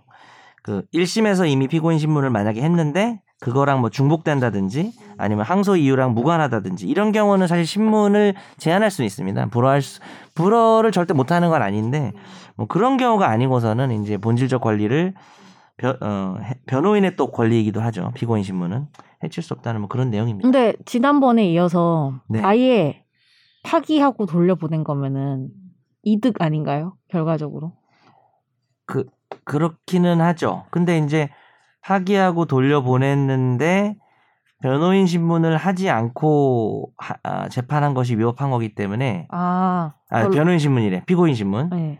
피고인 신문을 하고 유죄. 더, 더 세게 나올 수도 네. 아, 있다. 뭐 이럴 수 있죠. 그러니까 어, 뭐 더 세게는 힘들고 왜냐하면 이게 불, 불이익급 변경금지라 그래서 어, 만약에 뭐 검사도 상고를 했다면 모르겠지만 이제 변호인만 상고한 것 같아요. 그러면은 그 결과 뭐 계속 더 그럴 순 없고 어, 다만 이제 그 피고인 신문 절차를 안 한 게 불허한 게 위법하다 그랬으니까 그리고 아, 그거하고 그것만 똑, 갖추면 똑같이 내릴 네. 수도 있어요? 그, 런 아. 상황이죠. 아. 예, 여기서는 네. 예를 들어서 뭐 아, 지난번처럼 그 다 깨지는 그런 이득, 개이득 그 사건이 아니네요. 그거는 어떻게 됐었지? 아 그거는 검찰총장의 비상상고로 네. 그냥 다 박살나고 끝나는 어, 어, 어. 음. 상황이었고 다 없어지 세상에서 없어진 거 이거는 2심으로 돌려보냈으니까 2심에서 이제 판결을 할 게 남아 있는 음. 거죠. 이게 무슨 야 이게 어떻게 법적으로 사기니 사기가 아니지 이렇게 내보내면 이제 사기가 안 나오겠지만 음. 이건 좀 절차적인 이법이라서 네. 아쉽네겠네요. 피고인 신문이라는 게 이제 피고인 세워놓고 음. 변호사랑 둘이 이제 짜고 치는 거죠. 그러니까 나쁜 의미로 짜고 친다는 게 아니라 네. 질문하면 답하고 이런 것들 거의 다 정해져 있죠. 정해져 있는 거죠. 음. 가끔 영화 같은 데서는 이제 피- 피고인이 음. 대본대로 안 하고 이렇게 해가지고 더 감동을 음. 주기도 하지만 뭐 어쨌든 그래서 죄를 죄값을 더 크게 치르는 거 아니에요? 저번대로 안 해서. 연기가 아주 좋은데 뭐 이러면서 재판부를 농락함으로 음. 아 오늘 판결문 되게 좋네요. 유익하고. 음. 그래요? 네. 별로 답도 안 하더니 좋다고 제가요? 아니 농담이에요. 그냥 수십 잡고 싶어서 그랬어요. 네. 칭찬을 못 견뎌서 칭찬 많이. 언제 뭐 안 좋았나요? 해드려야겠네요. 저의 판결 선정은 저기 신미안이라고 늘 얘기하잖아요. 어, 그래요? 우리 권지훈 처음 기자가 들어봤네. 누가요? 권지훈 권지훈- 기자가 저한테 붙여준 권지훈 이름이 선배 때 신미안이었어요. 그렇게 처음 열심히 들어보는데? 하신 거예요? 요- 네? 요즘에 그렇게 안 하시고. 처음 들어본 나 방송 2년 넘게 했는데 어. 처음 권지훈 때도 없었잖아. 없었지. 그 아니 그때 신미안. 그러니까 되게 열심히 그러니까 고르신 거죠. 그 판결문을. 단어가 어떤 단어냐면 권지훈 기자가 어. 뭐라고 왜? 아 그렇구나. 그렇구나. 아이, 권지훈 나- 아니 아니야. 나 내 말 좀 납득이 빨라. 들어봐. 권지훈 기자 포기가 처음부터 빠르다, 끝까지 선전 알겠지만 제 욕을 했어요. 거의 방송 중에도 네. 맨날 장난치고 누구시죠 정석현 변호사님 이러고 계속 안 좋게 얘기하다가 네. 화재 판결할 때만 자기도 미안하니까 자 우리 또 신미안을 가지신 분이죠 이러면서 유일하게 방송 전체를 통틀어서 저에 대한 유일한 칭찬이 아, 신미안이었어요. 약을 조금 주셨네. 그러니까 정말 요만큼 준 약이에요. 아, 그 약은 좀 기분 나쁜 약입니다. 그걸 그래서 아직도 기억하시는 거예요? 그쵸. 너무 좋아서. 어, 얼마 전에 전화했더라고요. 전화 왔더라고요. 오 어, 뭐라고 하세요? 안 맞는 새해 거 아니야? 인사. 아, 오. 권지훈이 되게 예의가 발라요. 예의가 바르대 나. 예의 바르다. 그때 저한테 안 꽃모 그러다 같다 꽃모. 안 그러다 그래. 뭐라고? 그때 저한테 아니라고 하셨어. 아뭐 아니, 건지는 욕은 뭐 여기 방송에서 해도 돼요. 아 그렇구나. 해도 제가 되나요? 싸가지가 없다고 늘 그래서 지윤이한테 얘기를 했는데 그래도 이제 또 새해 전화하는 게 건지훈 기자밖에 없더라고요. 음 고맙습니다, 지훈아. 신혼생활은 재밌니? 그러신 것 같아요. 네. 네 여기까지 하고요. 네네. 집중 탐구 시간입니다.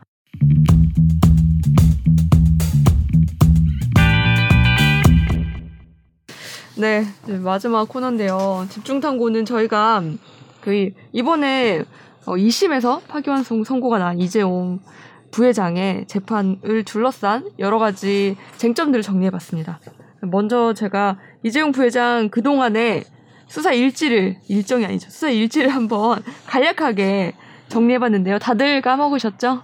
네. 한 번쯤. 우리가 이거 들어보시라고. 2심을 했었어요. 어, 최종 그렇구나. 의견에서. 2심까지. 네, 그때 이렇게 네. 약간은 대법원 판결처럼 나와야 한다고 얘기를 했- 한 대로 나온 오, 거예요. 그렇구나. 형량은 아니었지만 네. 우리가 그랬었어요? 아, 그말말 정유라 말 말. 그게 왜 뇌물이 어떻게 알- 그걸 사용권만 아니 준 거고 우리가 뭐 어떻게 이 결과를 맞아요. 소유권을 예측했었다고? 그, 그, 그러니까 결과를 예측한 게 아니라 아. 말. 지금 대법원 당위성. 판결처럼 음. 지금 몇 네. 개가 깨졌잖아요. 네. 그게 깨져야 된다고 말을 했었어요 저희가. 음.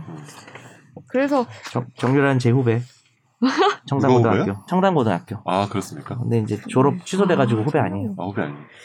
자, 그럼 빠르게 정리하면요. 네. 이게 진짜 오래된 사건이더라고요. 2016년에 검찰이 삼성전자 본사 압수수색으로 이 사건을 시작합니다. 이때 이제 막 K 스포츠 미르 재단 막 이런 게 나왔었죠. 그리고 나서 8월 25일 날, 어, 아니구나. 2000, 2017년, 2017년 1월에 특검에서 이재용 부회장 구속영장을 청구했다가 기각을 당하고요. 2월 달에 재청구해서 발부를 받습니다. 이때 이재용 부회장이 이제 구치소에 처음 들어가죠. 이때 제가 새벽에 특검에서 중계 탔던 게 기억이 납니다. 6시 중계인데 갑자기 5시 막 50분인가 풀문자가 와가지고 기사를 갑자기 바꿔야 했던 기억이 나고요. 그리고 나서 1심에서 이재용 부회장이 징역 5년을 선고받습니다. 2심에서는 근데 이게 갑자기 확 낮아져서 징역 2년 6월에 집행유예 4년 선고가 되는데요. 1심과 2심의 다른 점은 1심은 뇌물 89억 원이 다 인정이 됐고 2심에서는 이게 36억 정도만 인정이 됐어요. 그러니까 50억 정도 깎인 거죠. 왜 깎였냐 했더니 아까 정 변호사님 말씀하신 대로 그 말 세 마리의 소유권이 사실은 최순실 씨 측에 다 넘어간 건 아니다. 이렇게 된 거예요. 말 세 마리가 34 30억이 넘어가지고 그러게요. 엄청 비싸네요. 그 말 세 마리 한 집에 대법원에서 예. 8월에 선고가 났는데 여기서는 이제 반대로 이 말 세 마리 그리고 영재센터 지원금 16억 원도 사실은 다 뇌물로 인정을 해야 된다. 네, 다시 내려보냈죠. 그래서 이제 작년 2월부터 작년부터 계속 이제 이 고법에서의 다툼이 시작되기 합니다. 이 부장판사 이름이 정준영 부장판사인데 이분이 처음부터 삼법 주, 삼성 준법감시위원회를 만들어라 이런 기구를 만들어라라고 해서 2월에 출범이 되고요. 작년 2월에 결국 1년 동안 재판을 한 끝에 이번에 결과가 나왔는데 실형 징역 2년 6개월 선고가 됐고 바로 법정 구속이 됐습니다. 만들으라고 해서 만들었는데 그러게요. 네, 집행유예 못 받은 거죠 사실은. 네. 그때 그래서- 약간 집행유예 가능성을 음. 많이 기대를 했겠죠. 맞아요. 어, 예. 네. 그리고 이미 분위기도 좀 다 그쪽으로 쏠리는 어, 분위기였는데 아무튼 마지막 이제 재판 선고할 때는 정준영 부장 판사가 이 대통령의 뇌물 요구에 편승해서 적극적으로 뇌물을 제공하는 그 범죄에 가담했다. 그러니까 소극적이지 않았다. 이 특검이 계속 주, 주장을 한 게 이재용 부회장도 그 대통령의 요구에 따라서 아주 적극적으로 뇌물을 줬고 그리고 경영권 승계라는 그 국민연금 관련해가지고 자기도 기브앤테크를 받은 거다. 이게 파기환송심에서 다 받아들여졌습니다. 그리고 준법 감시 제도는 그 어, 새로운 유형의 위, 위험에 대한 선제적 예방과 감시 활동하는데 이르지 못했다. 그래서 이번 양형에서는 참작 조건에서 빠졌죠. 만들긴 했는데 제대로 만들지 못했다라고 네, 맞아요. 생각한 건가? 네, 음. 제가 빠르게 정리해봤는데 이해되셨나요? 이게 네, 일단은 됐습니다. 뭐 제가 든 생각이 그날도 이제 눈 오는 날이었나요? 월요일 날에? 언제? 아. 그 선고 난 날이 월요일이었죠. 아. 어, 이번 주 그럼 월요일. 맞아요, 맞아요. 그죠, 그죠. 18일. 네. 그때 막 눈 오고 이랬는데 저도 아, 당연히 뭐 집행유예 음. 나오지 않겠어라는 그 네. 내 스스로의 어떤 생각이 나와야 한다라기보다는 아, 나, 음. 뭐, 아이, 뭐, 재벌 회장이고, 뭐, 요새 뭐, 뭐, 요새 경제 또- 어렵다니까. 음. 어, 뭐, 하여튼 하니까 나오지 않겠어라고 너무 당연하게 생각했는데. 기대감이 없는 거네요. 그러니까, 그러니까. 그렇게 생각했던 게 약간 좀 부끄러운 하루였어요. 그러니까 왜냐면 그때 음. 제가 이제 그 판결 나오고 나서 여러 이제 뭐 매체를 통해서 그 재판에 네. 관련된 이야기를 들어보니까 재판 후반부쯤에는 음. 상당히 굉장히 좀 안 좋은 것들이 형성이 돼 있더라고요. 아, 그러니까 이 범, 이 변호를, 태- 그러니까 법무법인 태평양에서 맡았는데 네. 제가 보기엔 태평양 쪽 변호사들은 상당수의 어떤 그 이상 기류를 인지하지 않았을까. 아. 제 이미 개인적, 그러니까 이미 내피셜- 알고 있었다. 네, 이미 약간 후반부에서 그래서 이게 그때 뭐 선고 이렇게 한번 변론기를 한번 더, 일- 더 일게 해달라고 뭐 이렇게 근데 요청했는데 그냥- 그것도 기각하고 맞아요. 이런 것도 보면은 제가 보기엔 분명 변호인 쪽에서는 음. 그 메시지를 뭔가 어느 정도 느끼고 근데 오히려 전 그때는 그때 이제 네. 음. 한 번 더 길을 열지 않게 해주는 네. 거에 대해서 이분이 곧 인사가 나잖아요. 네네 그래서 인사 전에 선고를 하고 가겠다라는 그쵸. 강력한 의지로 보고 그쵸 준법 감시위원회를 만들라고 하신 분이기 때문에 그쵸. 래서 오히려 더더욱 집유가 나올 거라고 생각을 했었어요. 아 네, 반대로. 근데 이제 여기서 관련돼서 좀 몇 개 말씀이면 제가 이 부장판사님이 이제 부장판사님과 관련돼서 이 준법감시위원회를 만들라고 했잖아요. 네. 아 이게 뭐 자기 정확히는 만들라고 한 건 아니고 뭔가 이렇게 요런 식으로 해라 뭐 이렇게 네. 양형에 참작하는 것처럼 이렇게 음. 얘기를 했는데 이거에 대해서 이제 법원 내부에서 되게 말이 많아요 사실은. 음. 그 저도 되게 어. 궁금한 게 어. 이런 건 처음이잖아요. 사실 어. 이런 규모의 회사에 어. 부회장에게 사실은 음. 음, 판결을 내리는 것도 음. 음. 근데 이렇게까지 판사가 얘기할 수 있는 건가 싶더라고요. 그러니까. 그러니까, 판사가 이렇게까지 음. 기회를 주는 건가라는 음. 생각이 그러니까 일단 기사상으로는 그쵸, 그쵸. 제가 법적인 건 잘 모르니까 네. 음. 그런 생각이 들더라고요. 그래서 처음에 이제 그 특검에서는 그 판사가 그거 하는 거에 대해서 굉장히 이제 반대하면서 엄청나게 싸웠다 고 그러더라고요. 왜냐하면 청소년 범죄다 이런 거는 네. 어. 아니면 봐줄 것 이혼이나 같아요. 이런 거는 어. 그러니까 이건 한마디로 집행유예를 해주기 위한 어떤 음, 초석이다. 초석으로 깔아주려고 네. 그래서 특검에서 엄청 반대를 했다고 음. 하고 음. 그래서 이제 준법감시위원회가 출범하는데 좀 시간도 걸리고 음. 그리고 이제 작년 1월인가에 이제 출범했죠. 지금 네. 김지영 전 대법관 그렇죠. 그 변호사님이죠 지금은 네. 이제 그분을 위원장으로 해서 했는데 네. 제가 이게 쭉 보니까 이 법원 내부에서 말이 많았던 건 뭐냐면요 네. 판사가 음. 사법 정책이나 이제 그 제도와 관련된 어떻게 보면 상법과 관련된 제도일 수 있는데 네. 그거를 자기의 어떤 양형 사유를 이유로 네. 이렇게 창설적으로 자기가 할 수 아. 있는가? 이거는 사법부의 판단은 기존 제도와 법에 맞춰서 판단을 하는 건데 네. 자기가 제도를 만들어 가지고 제도를 만들어 해보는 게 한 다음에 어떻겠니? 그걸 가지고 양형으로 판단하는 게 이제 음, 법원의 아. 권한을 넘은 거다라는 그렇죠. 굉장히 많은 비판이 있었어요. 사실 그- 법원 내부에서 최대한 인정을 해주자면 이제 워낙에 대기업 어, 재벌이고 음. 사회에 미치는 영향이 크니까 음, 뭐 준법관시위원회 만들고 이렇게 하는 게 뭐 음. 사회적으로 필요한 일이라고 생각을 해서 사회에 뭐 음. 기여한다. 네네. 네. 뭐 그렇게 뭐 말해줄 수는 있겠죠. 네. 반대 측면에서 말하자면 굳이 근데 근데- 음. 그렇게 할 수 있는데 그걸 이제 국회의원들이 뭐 입법을 해서 그치. 정식으로 제도를 음. 만들고 어, 판사가 하는 아니라- 일이 아니지 어, 원래는. 근데 갑자기 파기한 선식까지 가는 이게 사심인데 어떻게 보면 음. 그때 갑자기 이거를 한 게 법원에서 어떤 얘기 아 이렇게 해가지고 만약에 또 집행유예를 안 하고 실형을 하면은 음. 그럼 또 어떻게 되냐 뭐 이런 식의 얘기도 엄청 많았다고 어. 제가 이제 그 네, 최근에 저는 좀 법적인 건 잘 입수했어요. 네. 모르지만 만약에 이런 거를 하라고 할 거면은 최종적인 다 결론이을 내면서 뭐 판결하면서 앞으로는 어, 네. 아, 음. 그렇죠. 앞으로는 그럴 수 있지. 앞으로는 음. 이런 노력을 기울여라 이게 맞지 뭐 않나요? 훈계를 할 수 있거든요. 네, 근데 약간 형사재판에서는 노력을 기울이면 그거를 반영해주겠다라는 거는 조금 약간 네. 저는 음. 그러니까 약간 제가 제가 그런 음. 류의 거를 기억하는 거는 음. 이제 청소년들이 이제 음. 막 청소년은 그럴 수 예, 있죠. 그랬을 때 이제 좀 그런 음. 거밖에 못 본 것 같아서 그냥 일반 사람들의 일반적인 재판에서는 이런 경우 있나요? 없죠. 그러니까 그러니까 일반인들이 사- 사전에 이제 결론 횡령이나 나오기 전에. 뇌물공여 어떻게 보면 이제 음. 이 사람은 이제 여러 가지 제목이 있지만 일반인들이 뭐 이런 이, 정, 이 정도 범죄를 했다고 하면은 재판부에서 너희 회사 혹은 당신의 뭐 제도를 만들어서 그거에 따라서 제대로 실효성 있게 뭐 감시를 하면은 그걸 양형 판단 이런 얘기는 거의 없죠. 음. 없죠. 실제로 난 본 적은 없어. 근데 이제 아 어쨌든 근데 결론적으로 어- 여기도 적용은 못, 받, 못 받긴 못 받았죠. 했으니까. 제대로 만들어서 했는데 네. 제대로 실었으니까. 하지도 못했고 네, 네. 받지도 못했고 예. 근데 궁금한 거는 저는 이 부장판사의 그 내심이거든요. 네. 그러니까 처음에 이걸 만들려고 했을 때는 정말 반영을 해주려고 만들었다가 예. 국민적인 분위기를 보고서는 어. 아 이거 반영하면 큰일 나겠다고 해서 접은 건지 아니면 처음부터 반영해줄 생각이 없었던 건지 저는 처음에는 반영해줄 생각이 있다고 좀 보, 음, 그래요? 보는데, 근데 다만 그 당시 이제 처 이제 2심에서 징역 2년 6개월에 집행유예 4년 받았잖아요. 네. 근데 대법원에서 상당 부분이 유죄로 인정이 된 상태에서 네. 파기완성 지금 지금 4심 법원이거든요. 네. 이게 진행이 되면 편의상 대법원의 유죄 40이라고 판단에 하죠. 네. 예, 기속이 되기 때문에 네. 형이 올라갈 수밖에 없어요. 근데 이제 네. 징역 3년 이상만 3년까지 괜찮은데 3년에서 좀 넘어가면 무조건 실형이거든요. 그래서 3년 5년 나올 거라고 네. 예상했었죠. 했는데 제가 보기에는 사실 그 범죄 액수나 이런 거 봤을 때는 충분히 3년을 더 넘어서도 나올 수 있었다. 음. 넘을 수 있었는데 정작 근데 보면은 처음에 2심 판결에서 집행유예만 따버린 거죠. 음. 2년 6개월만 나온 거니까. 네. 처음에 2년 6개월 그치. 집행유예 4년 나왔잖아요. 그렇죠. 네. 그럼 그러니까 유죄가 더 이런 늘어났어도 것도- 형이 안 늘어난 거죠. 혹시 이런 것도 이제 추론해 볼 수 있을까요? 그 얘기 엄청 많이 하던데 음. 이렇게 실형을 주고서는 음. 뭐 특사나 사면으로 금방 나오게 하지 않을까 올해 안에. 뭐 가석방 얘기도 있죠. 네. 음. 근데 얼마 전에 바뀌어가지고 가석방 어. 다 이거 딴 얘기인데 전자발찌 다 차야 되는 거 아세요? 요즘에 성범죄질문만 타는 게 아니고 성범죄 아니더라도. 네, 음. 가석, 음. 그 그럼 잠깐 특사가 이- 낫겠네요. 그- 그렇게 낫겠죠. 어. 뭐, 아니, 뭐 전자발찌 뭐 끼고 좀 살면 되죠. 근데 어쨌든 아니 그러니까 뭐 가석방 그 형기 마칠 때까지만 하는 거니까. 아, 네. 그게 뭐 최근에 몇 달 전에 바뀌었다고 그러더라고요.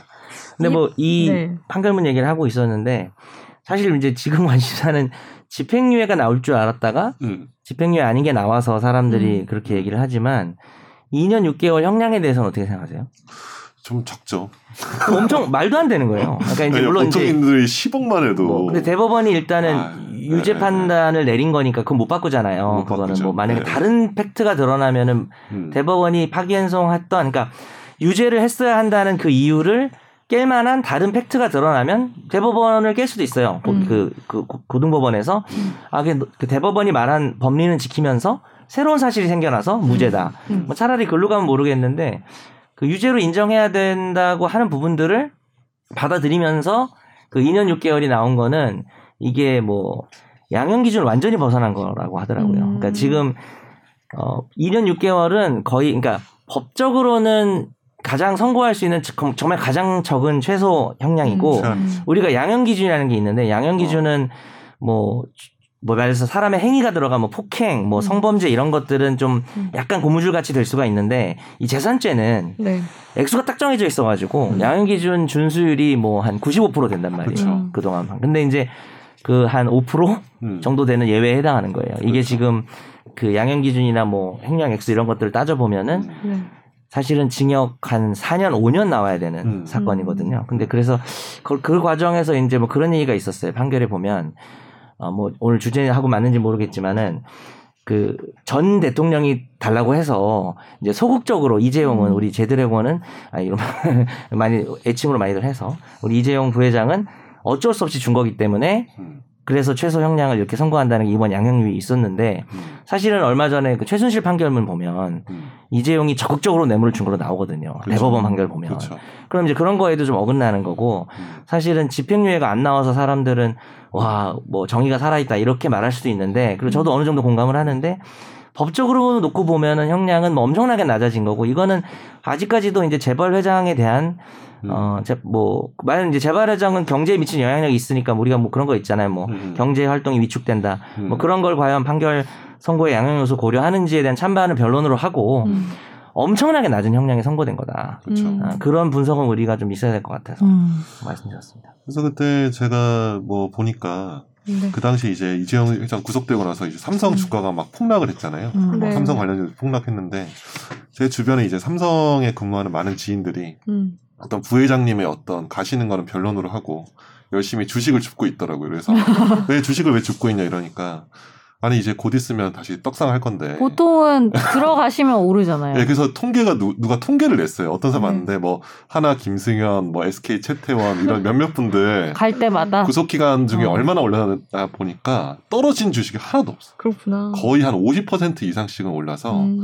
그래서 어떻게 보면은 이렇게 구속 창조 경제다 뭐 이런 말을 누가 뭐내 지인은 뭐 만들어냈는데 비상 비상 체제 경영이 비- 네. 비상한다는 위로. 아, 비상 아, 네. 비상이다 뭐 이런 얘기 네. 가 있어서 제가 보기엔 뭐 구- 재벌, 재벌 회장의 어떤 구속으로 인해서 인해서 뭐 경제가 어렵고 대규모 투자가 어렵고 그런 것들은 이제는 좀 명분을 붙이기 어렵지 않을까. 음. 아니 그리고 네. 그렇게 영향력이 있으신 분들이면은 음. 나쁜 짓 하면 안 되죠. 그러니까 더 안 될 수도 있고 애초에 일반 그러니까 시각에서. 어. 물론 했다면은 뭐 그 뒤에 어떻게 할지는 그럼 개인 의견이 다를 수 음. 있겠지만 음. 그 애초에 그럼 나쁜 짓을 안 했어야 되는 게 아닌가라는 음. 생각을 합니다. 최근에 제가 아는 사람 사기 그 형 좀 죄질이 좀 나쁘긴 했는데 네. 사기로 한 3억, 4억 네. 정도 이렇게 했는데 네. 징역 4년 나왔거든요. 그렇죠. 4년 5년 나와요. 네, 그러니까 이게 사실은 어.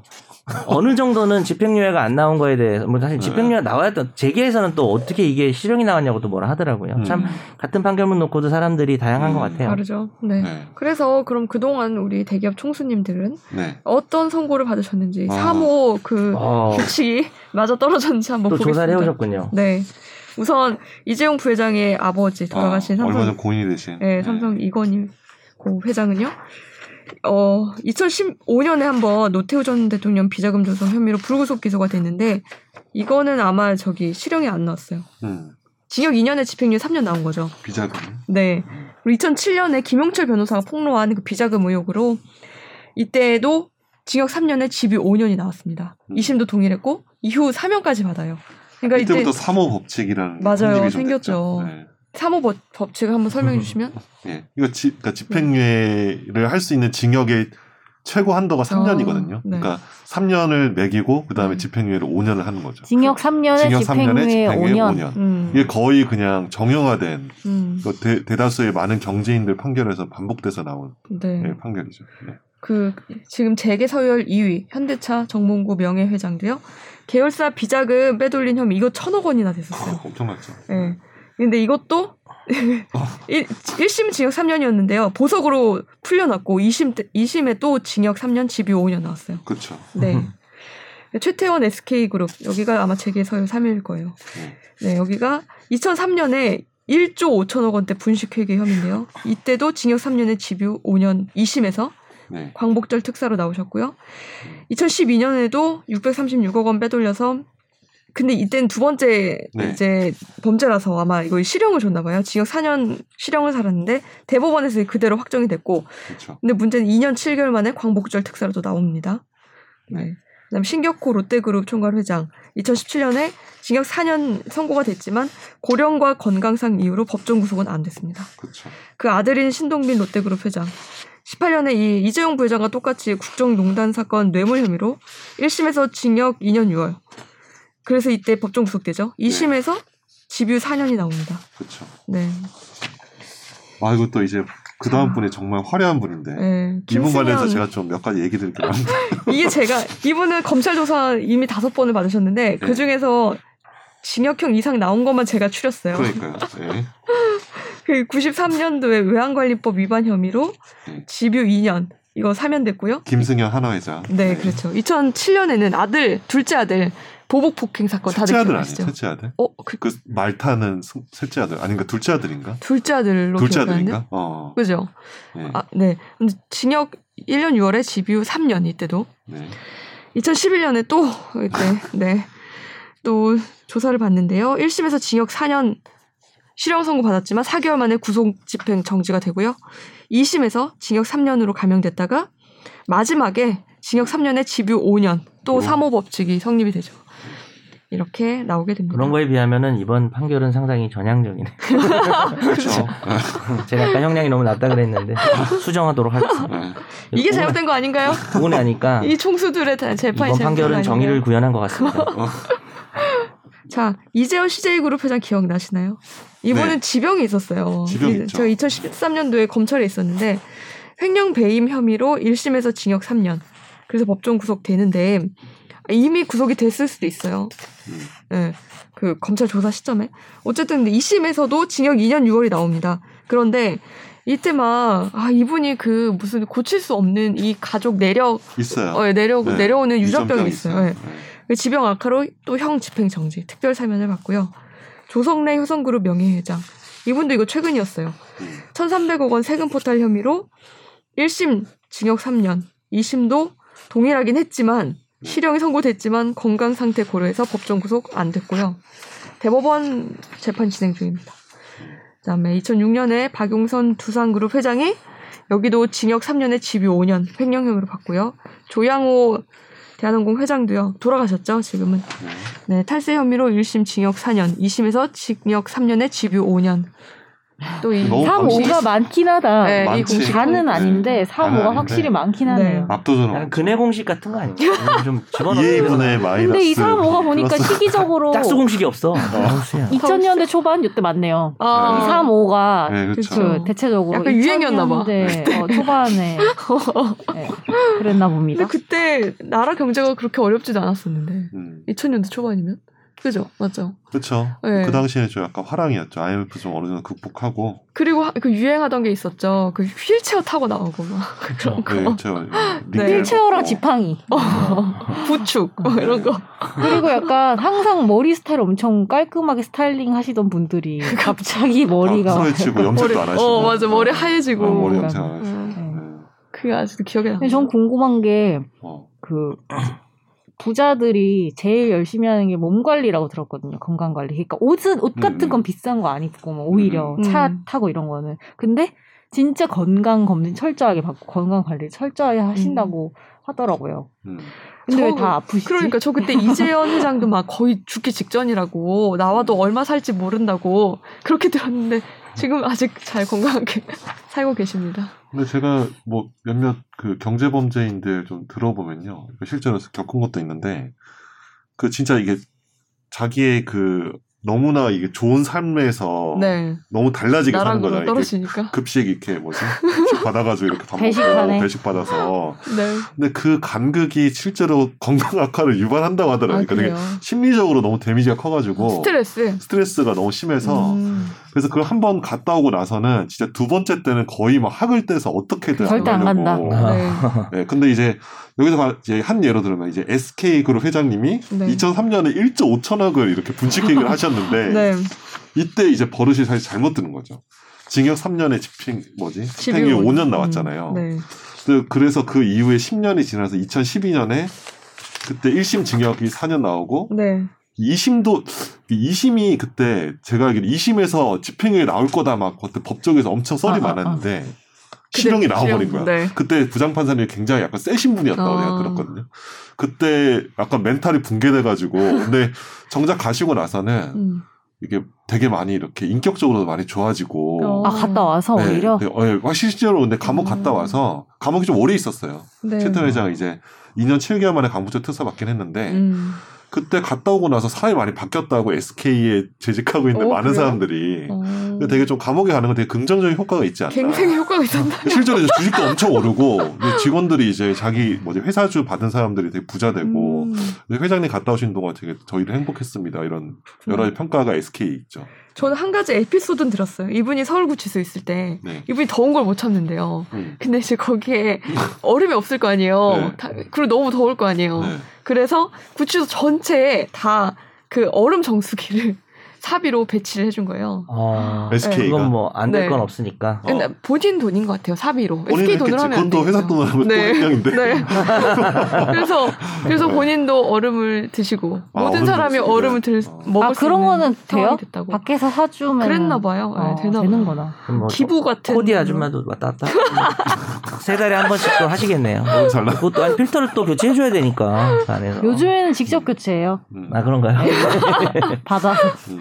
근데 저기 아, 비대면이라. 네, 어, 비대면이에요. 회장님은 좀 되게 긍정적인 효과가 있었다. 어. 감옥에 있었던 기간이 그래서 그룹 감옥을 전체와 학교라고 개인의 그러고. 어떤 아 여러 그래서 가지 3, 풍성함. 5를 없애고 무조건 감옥 보내라. 그러니까 감옥 보낸 게 실제로 근데 효과가 그 있기 당시에 때문에. 제, 제 주변 SK 많이 다니는데 네. 그 당시 이제 감옥 가신 동안 자기가 회사에서 받는 주식도 너무 올라가지고 어. 되게 행복하게 살았던 기억이 나요. 어, 이 네. 회장님이? 그러니까 회장님 직원들도? 그러니까 왜냐면 그러니까 어느 회사나 내가 말하기 좀 그런데 이제 왜냐면 회사에서 자기 주식 이렇게 그쵸. 처음 받잖아요. 네. 이제 직원들이 처음에 이렇게 받는데 그 주식도 처음에 되게 낮았다가 회장님 가 계신 2년 7개월 동안 굉장히 이렇게 많이 오르면서 네. 아, 또, 또그 회장도 갔다 오시고 굉장히 좋아졌대요. 어, 한번 더 저는- 다녀오시면 안 되냐. 아 그거는 아마 안 될 것 같고 아. 네, 그건 좀 이거- 어렵고 되게 근데 저는- 우리 네. 변호사들이 보통 감옥이라고 안 하지 않나요? 근데 계속 감옥이라고 하니까 더 와닿아요. 그럼 뭐라고 해요? 구치소? 아니 뭐 구치소는 교도소죠. 아, 구치소 네. 교도소 이거 뭐 감옥이죠, 감옥은 뭐. 보통 이제 네. 마음의 감옥 뭐. 조선시대부터 있던 거예요. 고려시대부터 있는 마음의 네, 감옥이요? 마음의 감옥 뭐 이렇게 마감.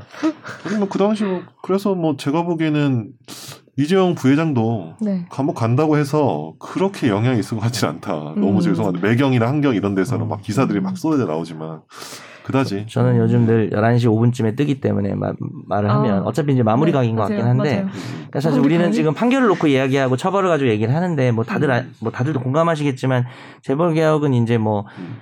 문제가 생겼을 때 처벌을 세게 하는 것보다 중요한 건 당연히 음. 시스템 시스템 그죠? 네. 이 법제도가 좀 있어야 될 것 같은데 음. 최근에 그 공정경제 3법이라고 있잖아요. 네, 네. 네. 그게 이제 통과가 됐다고 우리 어, 문재인 대통령도 얼마 전에 신년 기자간담회인가요? 거기서 음. 뭐 그거 그 부분을 얘기하시던데 사실은 어, 그게 통과됐다고 다 되는 건 아니고 예를 들어서 공정거래법 같은 경우는 제일 중요한 음. 전속고발권 폐지가 어, 음. 제대로 이루어지지가 않았거든요. 그걸 재개 요청을 반영해 가지고 음. 빼버린 거예요 마지막에 음, 민주당이. 근데 이제 그렇게 되고 다시 개정안이 지금 올라가 있어요. 근데 그게 음. 검찰이 얄미워서 얄밉다기보다 검찰 개혁해야 된다고 뺀 거 아닌가요? 네. 그렇죠. 그러니까 민주당이? 근데 저는 이제 거기엔 절대 동의가 안 되고요. 음. 최근에 이제 정의당 의원들 중심이고 거기 뭐 민주당 의원도 있어요. 열린민주당 의원도 있고 뭐 음. 무소속도 있고 한데 11명인가? 뭐 다시 그걸 지금 통과되자마자 전속고발 거. 다시 개정안을 음. 전속 고발권을 전면 폐지해야 된다라고 음. 어그 민주당 의원도 있습니다. 그리고 그 네. 주로 이제 정의당 의원들인데 음. 뭐 저는 그런 개정안 같은 걸 보면서 그런 움직임들이 더 중요한 게 아닌가. 맞아요.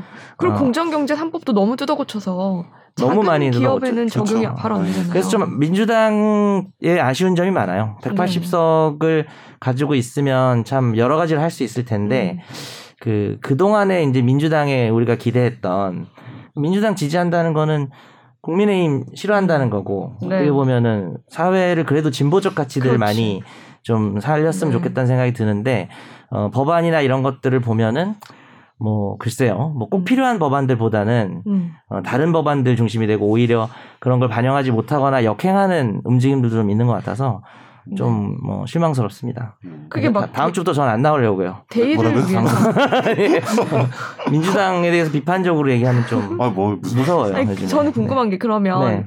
이런 검찰 개혁이라는 그분들이 보시는 대의를 위해서는 이런 작은 자, 그 본인들이 느끼는 작은 개정안은 어, 뭐 없애거나 아예 뭐 공정의 의견을 듣지도 않고 삭제해도 되는 건지 참 그게 네. 의문스럽네요. 뭐 공정에서도 검- 매우 당황했다. 검찰 개혁보다 재벌 개혁이 저는 한, 한 50배 더 중요하다고 그러니까요. 생각하고요. 개인적으로는. 그건 뭐 사람마다 생각이 다른 거니까. 음. 검찰 개혁이 제일 중요하다고 생각하면 뭐 그렇게 할 수도 있겠죠. 네. 네. 음.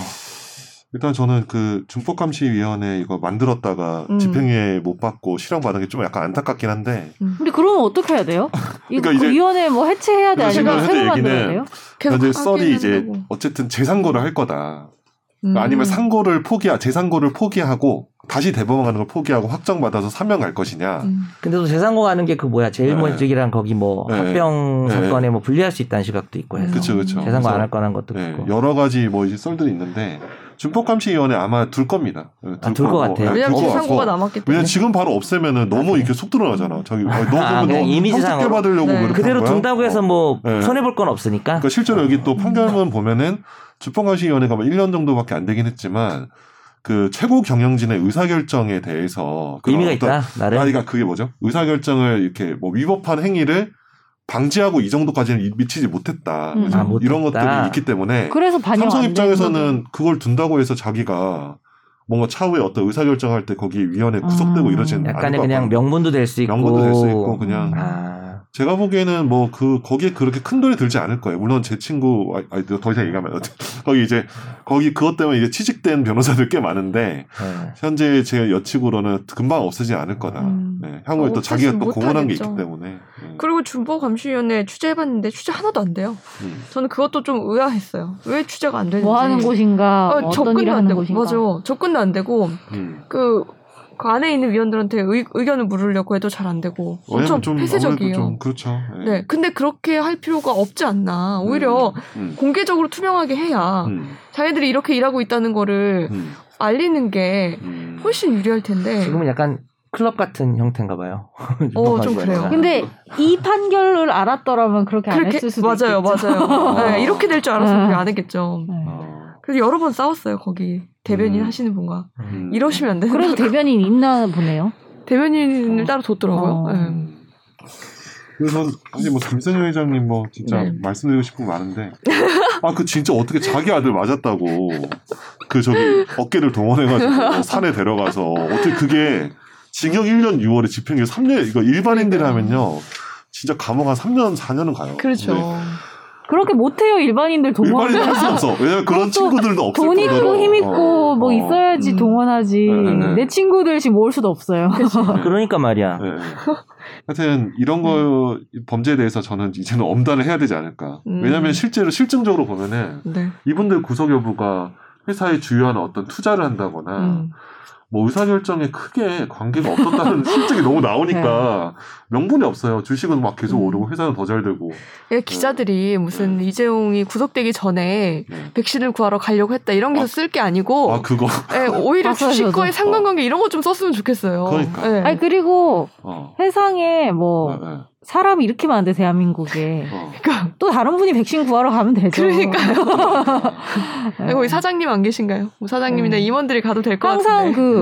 그 조직은 그렇잖아요. 한 명이 음. 있으면 플랜이 플랜이 쫙 어. 있고 한 명이 없어지면 또 대체할 사람이 있고 음. 약간 이렇게 음. 의사 결정 단계가 음. 있잖아요. 음. 그러면은 잘 가동될 것 같은데. 음. 저희가 누워서 침뱉기지만 무슨- 물론 삼성에서는 우리 부회장님 가시려다 못 갔다라고 말을 할 수는 있을 것 같아요. 근데 그걸 음. 그대로 받아쓰는 기자도 음. 문제가 있다고 봅니다. 모, 모 경제지. 네.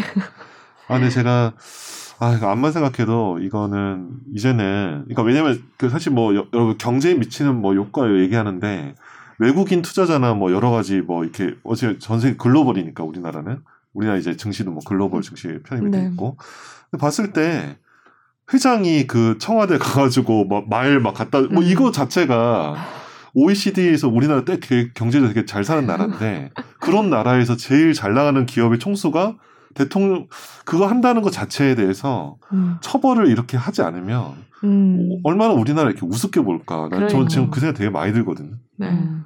그래서 저는 더더욱도 좀 이번에 좀 네. 사법 그리고 정의를 좀 세운 솔직히 게 되지 않을까. 네. 혜택 많이 어, 받잖아요. 그렇죠. 삼성이 네, 일반 그렇죠. 일반 음. 정말 정말 평균 일반 시민에 음. 비해서 그 맞아요. 기업들 예. 네. 얼마나 혜택 많이 봤어요. 음. 음. 그 3호의 법칙이 그럼 이번에 깨질까요? 이번 어떤 그 3호. 3호 예. 근데 이제 앞으로는 제가 보기에는 집행유예를 많이 안 할 추세일 것 같아요. 그렇죠. 네. 그- 이재용도 네. 들어갔는데 뭐 이렇게. 예, 그 이제는 뭐, 뭐, 그러니까 왜냐면 제, 제게 1위도 그러니까요. 가셨는데, 어, 제게 10몇위밖에 안 네가 되는데, 뭐라고 사모 뭐 이렇게. 크게 받으려고 하세요? 뭐 이렇게 뭐 이렇게.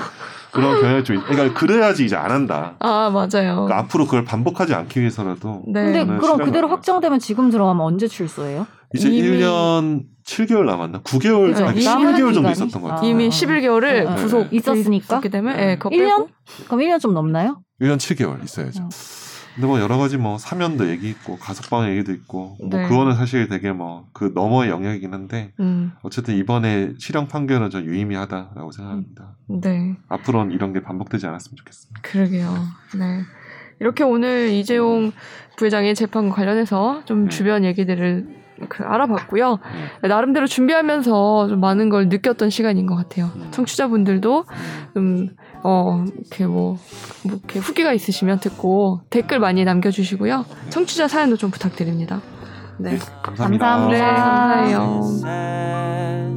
나도 법률 전문가 세상만 사법으로 재밌게 풀어내는 여기는 최종 의견 최종 의견 최종 의견 최종 의견으로 오세요 고품격 법률 팟캐스트 여기는